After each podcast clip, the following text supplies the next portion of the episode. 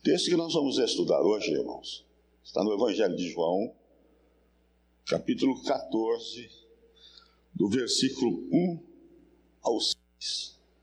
E assim a gente lê na palavra de Deus.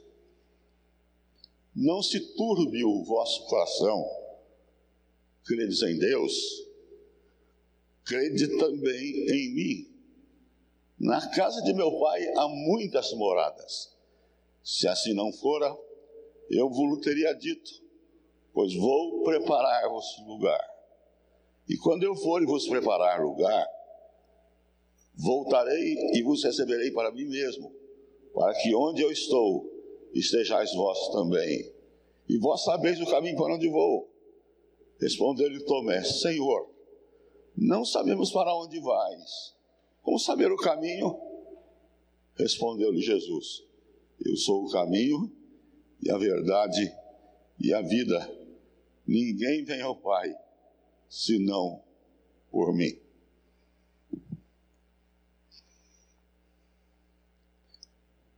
Eu só quero dar uma palavra de explicação, para não explicar isso no meio do meu sermão. Eu, eu sei que alguns estudiosos da Bíblia veem nesse texto aqui a igreja, a igreja. E habitarei na casa de meu pai muitas moradas. Mas eu estou com outros estudiosos da Bíblia que pensam que esse texto aqui se refere mesmo ao céu, por várias es- explicações para as quais ou nas quais eu não vou entrar hoje. Eu estava numa cidade do Brasil, conheci uma jovem senhora, mãe de adolescentes, e eu notei neles um casamento muito bonito, muito bonito. Amor um pelo outro grande, visível, as palavras de carinho, de respeito um com o outro, impressionante. Quando nós nos assentamos para almoçar, eu disse àquela senhora, eu disse, filha, eu estou impressionado com o relacionamento de vocês. Você pode me dizer qual é a origem disto? Ela me disse com sinceridade, palavra séria. Ela disse, reverendo, eu amo o meu marido mais do que todas as coisas no mundo e fora do mundo. Para resumir a minha ideia ao senhor, se eu não tiver o meu marido no céu, o céu não será céu para mim. Se eu não tiver o meu marido no céu comigo, o céu não será céu para mim. Eu olhei para aquela moça, já entristecido agora. Disse, filha, deixe-me lhe fazer uma pergunta que talvez a ofenda. Não é isso que eu quero jamais. Você sabe que você está em adultério? Mas como? Está, filha. Na Bíblia Sagrada está escrito que você está em adultério. Que você é noiva do Senhor Jesus. E diz que se o seu esposo não estiver junto com você no céu, a presença de Jesus não basta.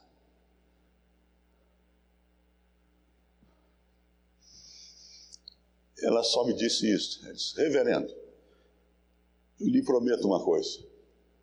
Eu vou orar sobre isso. Você, o que você pensa do céu? Nós temos uma cultura hoje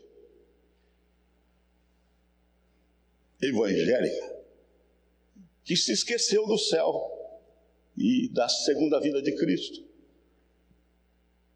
Simplesmente se fala do aqui, agora, de conforto, de paz e até das bênçãos da segunda vinda de Cristo, mas só, só, só o lado antropológico, humano, caseiro, do receber. E aqui nós temos muitas lições sobre o céu. Mas eu quero que você entenda antes esse trecho do Evangelho de João. Cristo está para morrer. ele já vê a sombra da cruz baixando sobre ele de maneira muito forte.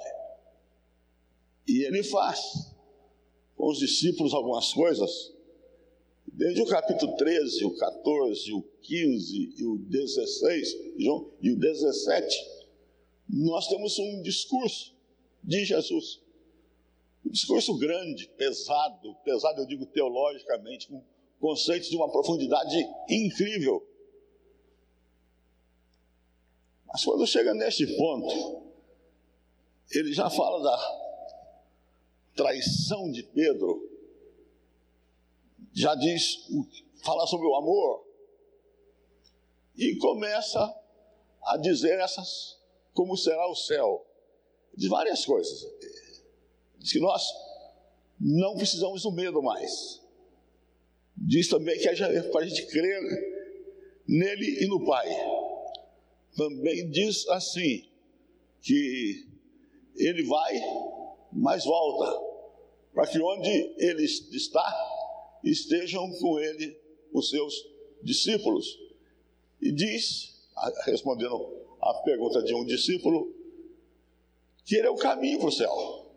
Nós vamos ao céu por causa do que ele faria por nós em seguida. Mas nós não, não, não temos tempo, nem eu, é o objetivo meu. Eu quero que você veja comigo nesse texto aqui quatro bênçãos do céu. Quatro bênçãos do céu. O texto começa assim: não se turbe o vosso coração.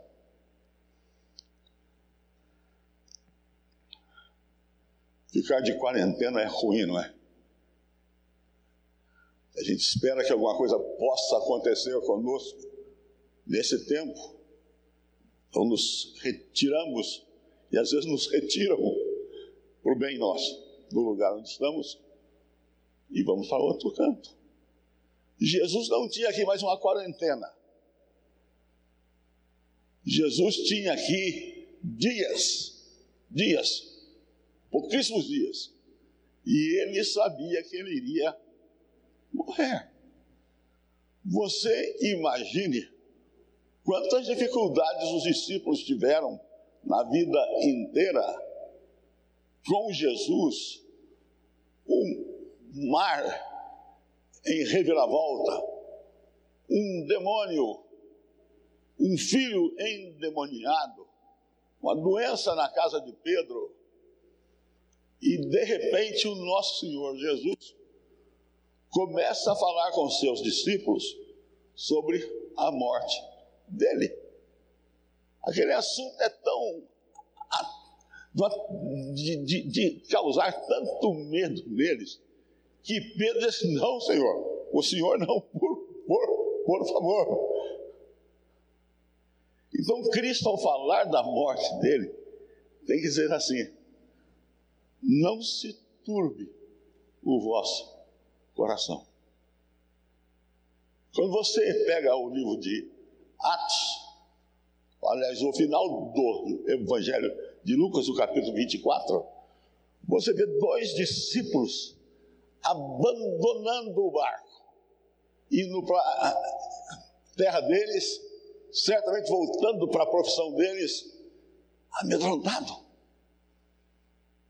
decepcionado, ferido, machucado.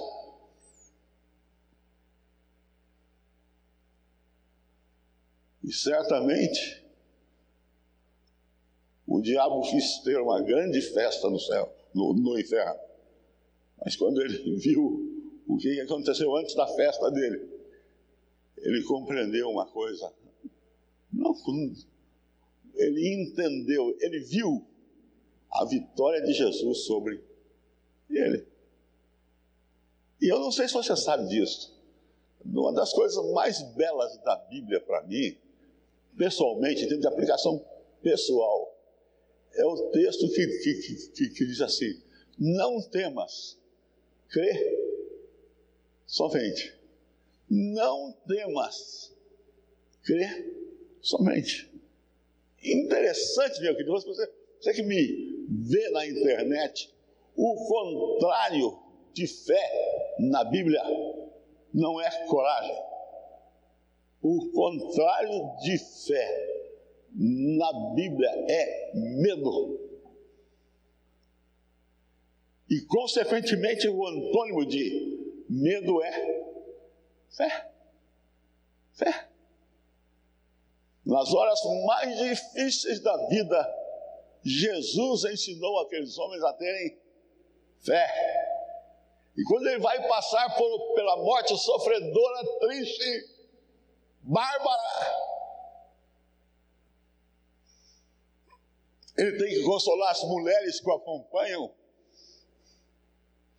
tem que da cruz deixar João cuidando de Maria, como se dissesse a cada um deles: não tenham medo, não tenham medo.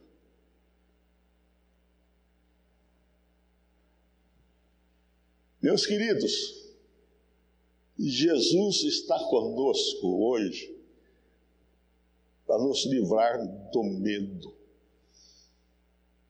Jesus promete regressar para nos buscar. E Jesus diz assim: não fiquem perturbados com esta questão.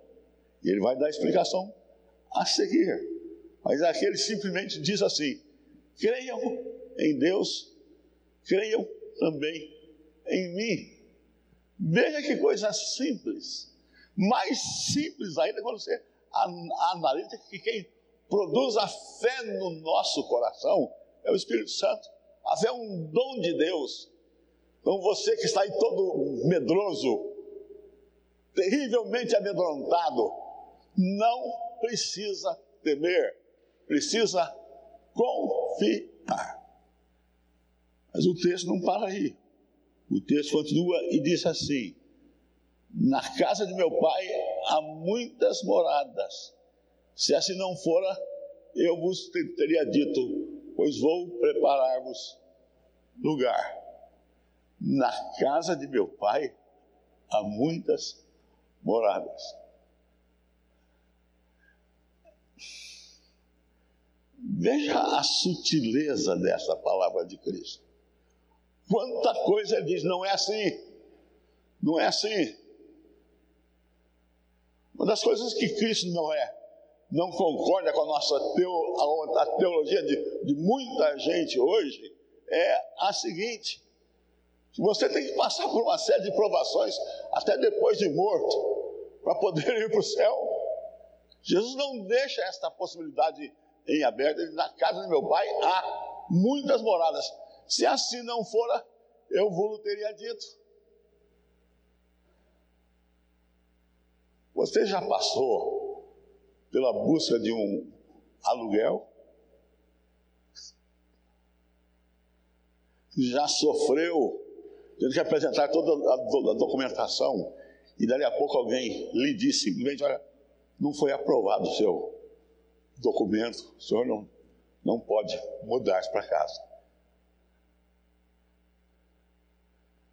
Há uma tia minha, tia-avó, e ela estava lá, lá, na, lá na minha terra, num bairro chamado Campinho. E essa senhora teve um câncer violentíssimo, que a levou muito rapidamente, muito rapidamente. Um dia ela disse ao pai dela e ao esposo: chamem toda a nossa família aqui, eu quero conversar com eles. Ao quebrada, falando com dificuldade de respiração, ela lhes disse: queridos, vocês me perdoem, mas eu não sou boba. Eu tenho visto vocês chorarem lá fora, entrarem no quarto enxugando as lágrimas, sorrindo na marra, me falando palavras lindas, mas sem sentido de, de verdade. Deixa eu lhes contar uma, uma coisa só. Vocês sabem, vocês sabem, qual é a maior, qual é a maior tristeza minha nesta vida? Quase todos eles disseram: não ter conseguido a sua casa. E ela sorriu e disse: pois é, E agora Deus vai me dar uma casa no céu. E vocês ficam chorando escondido.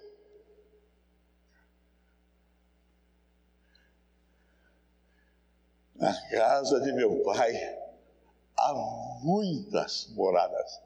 Se não fosse, eu vou-lo teria dito. E o texto continua. Porque vou preparar-vos lugar.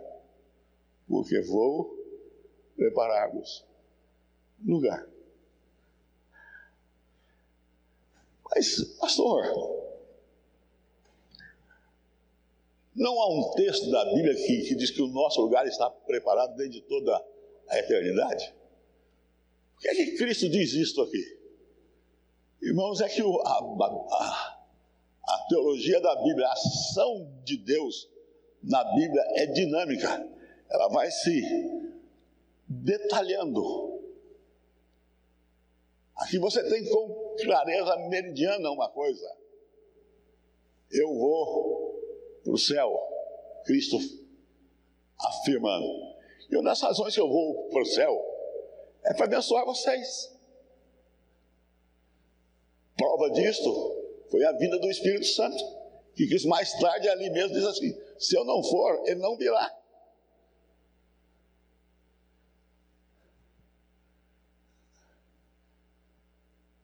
Vocês se lembram da brincadeira que eu faço com vocês?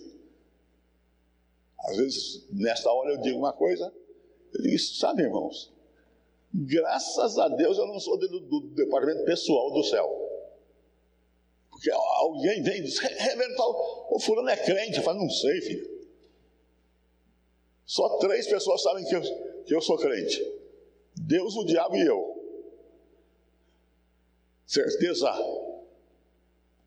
total, inequívoca, até porque nós somos pecadores.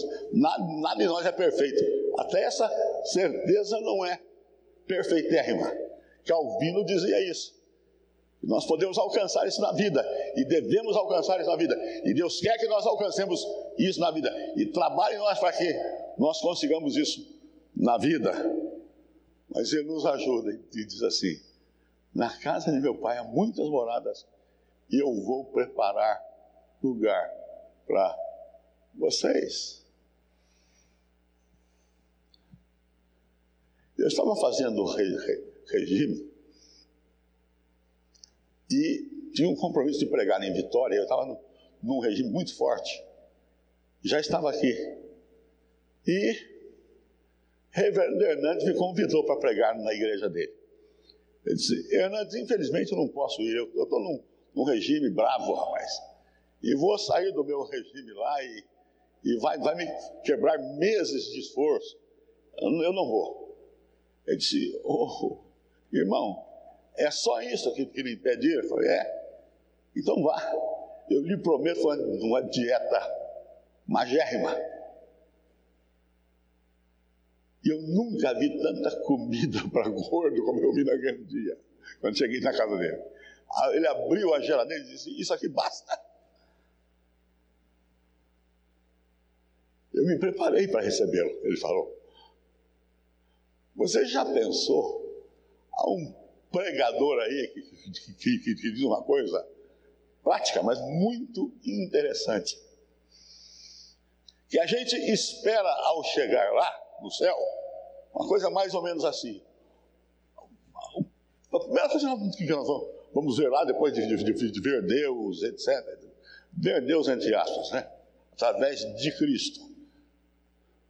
Nós vamos passar por uma mansão fora do comum. E, e alguém, você vai dizer ao anjo, escuta, é o Antônio Carlos que vai morar aí? Não, não é não, senhor. Antônio Carlos é lá no final da rua só. Anda um pouco. Olha, é o João Antônio que vai morar aí? Uma casa linda também, não igual a outra. Até que ele vai ficando assustado, que as casas vão piorando de jeito de ser. Até que o anjo chega em algum lugar para ele e diz assim, olha, essa é a sua casa, esse é o seu quarto. Você Graças a Deus chegou aqui. E a misericórdia de Deus, é a graça de Deus, é a morte de Cristo que nos traz para cá. Mas alguns serão salvos pelo fogo. O apóstolo Paulo disse, a obra de, de, de alguém se, se, se, se queimar é perigosíssimo. Mas pense no contrário agora. Pense em Deus, você chegando no céu. Como eu gosto disso. Como eu gosto disso. Deus fazendo a chamada. Francisco, Felipe, e chega num ponto e diz assim, Jorge Alberto Canelhas Filho, entra com o Senhor. Você foi fiel na vida e será fiel, está sendo fiel, e você vai entrar no lugar de descanso.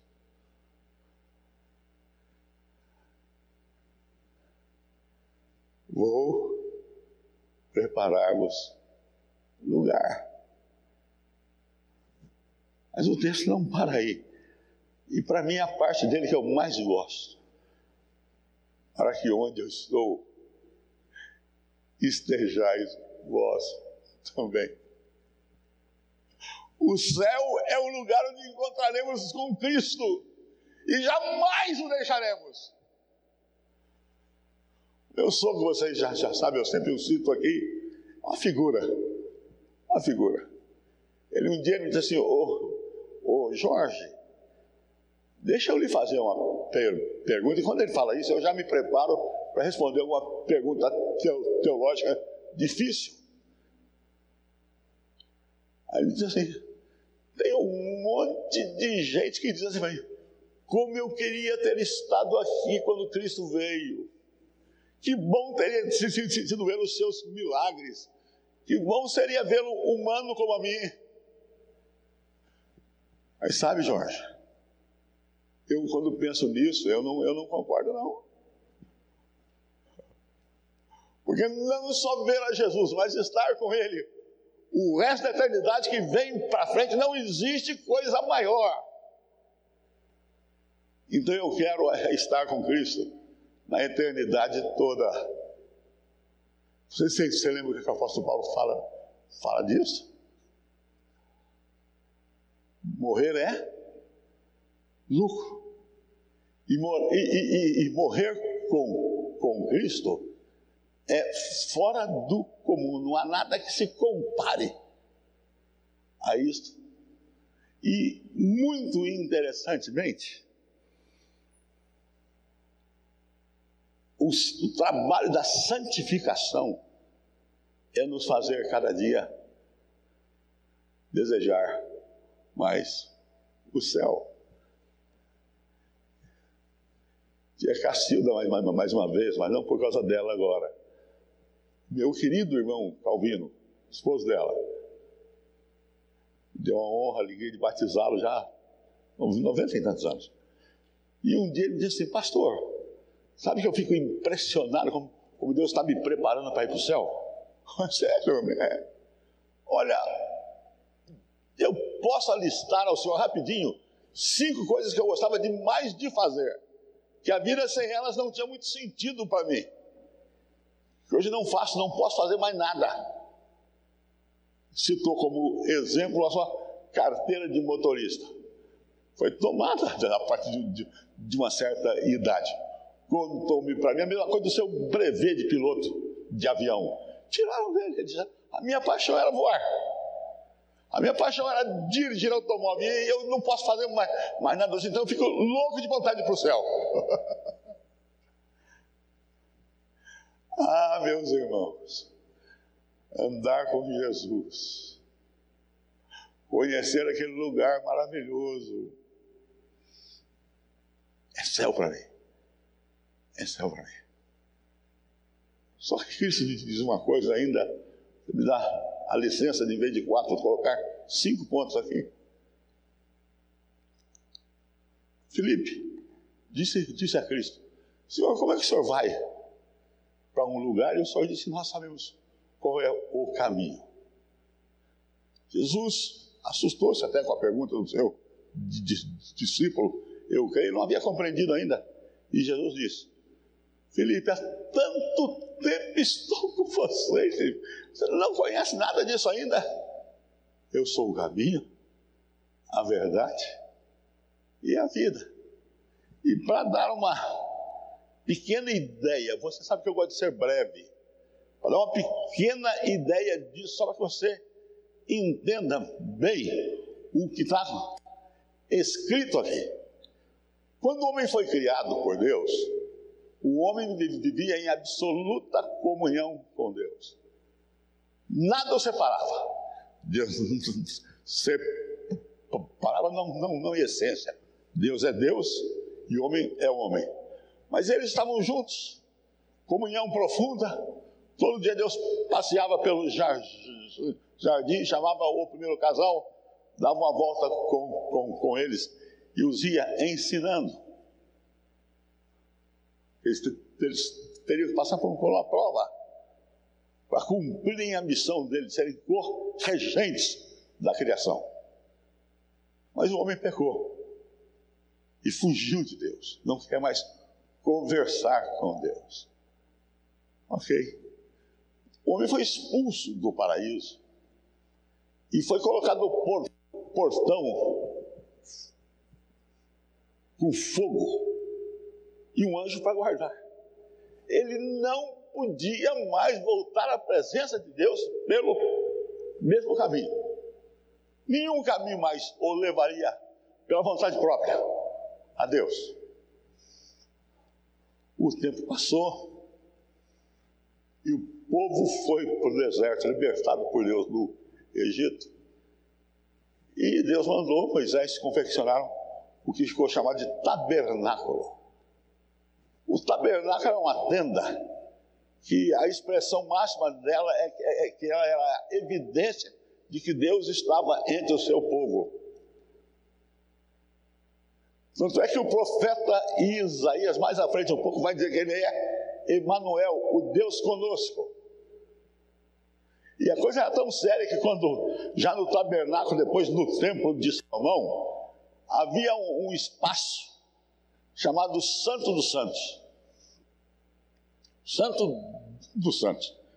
Que o sumo sacerdote, não era qualquer sacerdote, talvez houvesse dezoito mil levitas em Jerusalém nesse Nesse, nesse tempo, e um homem só entrava no, no, no tabernáculo e no Santo dos Santos, primeiro oferecia sacrifício por si mesmo e depois pelo povo. E tinha no, nas vestes dele romãs e sinos. E alguns teólogos acham que é porque enquanto ele estava agindo, os, os, os sinetes tocavam. Se ele não, se o sino não tocasse mais, é porque ele teria entrado no tabernáculo impuro e tinha morrido na presença de Deus. Então, note bem, Deus disse a Moisés: Moisés, esse povo é pecador demais, eu não, eu não vou com você mais. Moisés disse: Deus, se o senhor não for, eu não vou. E o céu é essa certeza absoluta. Por que eu digo certeza absoluta? Você se lembra do que nos, nos é dito quando Cristo está morrendo na cruz? E o véu do templo se rasgou, de cima e embaixo. É o véu que separava o lugar santo do Santo dos Santos. E agora o caminho para Deus estava livre, desimpedido, porque Jesus tinha morrido na cruz por nós. Queridos, pandemônio, pandemia, qualquer coisa, não podem tirar de nós a paz de sabermos que essa terra não é o nosso lugar.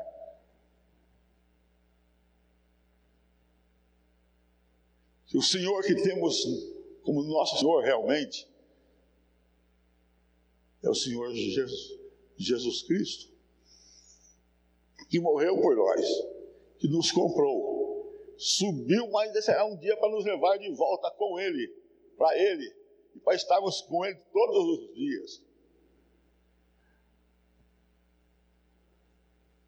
A pandemia pode tirar de nós a tranquilidade, mas já não pode tirar de nós a certeza.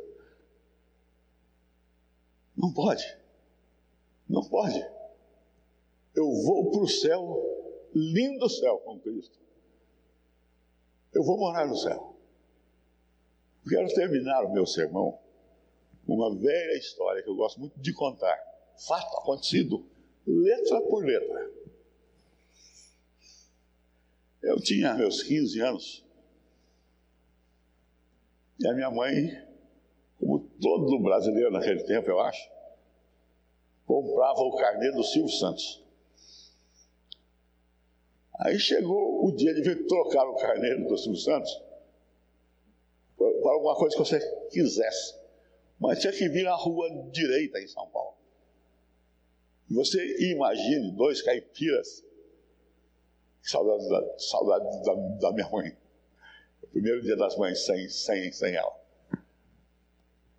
Mas nós, nós dois vi, viemos juntos. E você imagina a, a confusão na rua direita. Eu de mão dada, para não me perder. E ela andando, andando, até que passamos por uma senhora. Pela sua vestimenta, uma irmã pentecostal. Vestido longo, fechado no pescoço, cabelo longo, muito longo e enrolado.